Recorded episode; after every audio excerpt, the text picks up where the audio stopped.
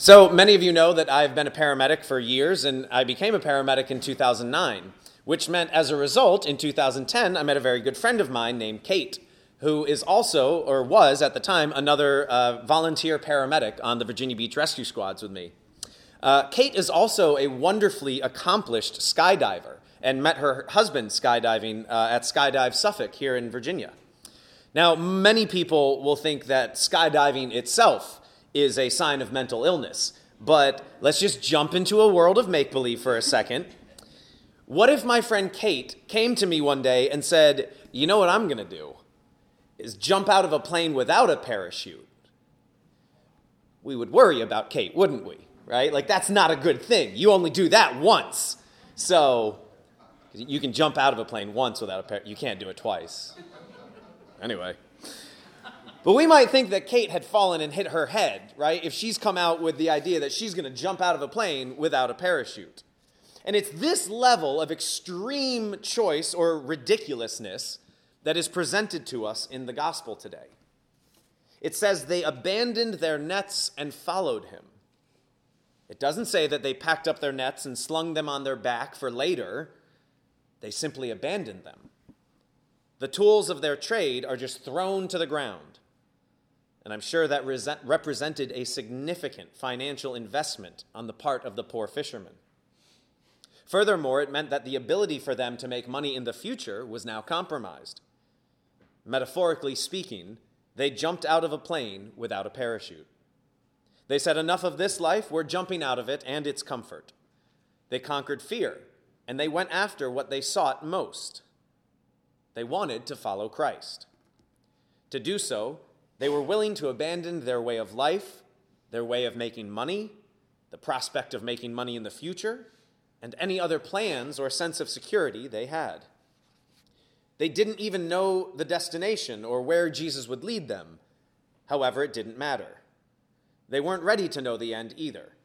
They weren't ready to know that when they started following him, that for all but one of them, it would mean their horrible, torturous deaths. They would be made ready eventually, but they didn't know any of that when they started following him. However, they didn't let fear of the unknown stop them from taking a chance. They made a choice for Jesus and started following him. Along the way, they would have to continue to choose to follow Jesus. It wasn't enough to choose Jesus as their personal Lord and Savior once and then be done with it. They had to continually choose him and choose to follow him. This is what we see exemplified in the story of Jonah. We know from the text that Jonah was on speaking terms with the Lord. He was talking to him and still decided to do what was directly opposed to the Lord's will for a bit. However, we also see in the example of Jonah that when he repents and follows the will of the Lord in his life, it goes better than he could have expected better than he could have imagined. It's not enough that we choose the Lord once, then continue to live our lives however we want. We must wake up and choose Jesus. We must choose Jesus when we want to respond with vitriol, but instead respond with kindness. We must choose Jesus when someone, or maybe even our children, are driving us crazy and just won't stop, but we respond with patience. Choosing Jesus isn't something we do in our prayer life and then don't let it affect the rest of our life. We allow Jesus into all areas of our life so that he can sanctify and unify them. We choose Jesus in those moments of everyday life and try to act in accord with how he asks us to in the gospel. He also, I'm sorry, also exemplified in the gospel is the idea that when the Lord calls us, he does so not intending for us to remain the same.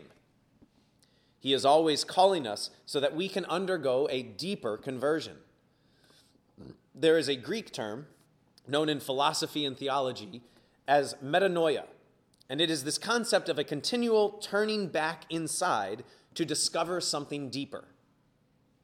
The change the Lord calls us to is out of ourselves and our patterns of behavior, and He beckons us to give of ourselves to others, to be of service to others to always offer a helping hand if we can, knowing that is what we will want should we ever need a hand to help us one day. This gospel is often used at discernment events and masses for vocations to the priesthood because it has that phrase, I will make you fishers of men. So, if you find yourself as a male, not married, with no children, over the age of 18 and under the age of 45, thinking about priesthood, then let's talk afterward. Otherwise, I'm going to talk to everyone else for a minute. Because it doesn't let everyone else off the hook just because we talk about the priesthood in conjunction with this fishers of men verse. The Lord calls all of us to be, or to be disciples and to be evangelists. For most of us, that call is heard at the end of the Gospels when he says, Go, therefore, and baptize all nations. Isn't that the same as making us fishers of men? He calls us to abandon our comfort zone, to follow the Lord, even if what he is asking us to do seems as crazy as jumping out of a plane without a parachute. We allow him to change us as we divest ourselves of fear and are filled with the love of the Lord. And that change allows us to help draw others in so that they can know, love, and serve the Lord, and they can undergo their own internal conversion and experience of metanoia. The first step in following the Lord is also found in the gospel. We must repent and believe in the gospel. These are the words of Jesus. And isn't it great that we have a sacrament of repentance, the sacrament of reconciliation? And especially on this Word of God Sunday, we are called to appreciate the Word of God in our lives. We get rid of the sin in our lives by the sacrament of confession, and then we surround ourselves with the Word of God. For this is the best way to jumpstart or restart or initially start for the first time a faith life worth having.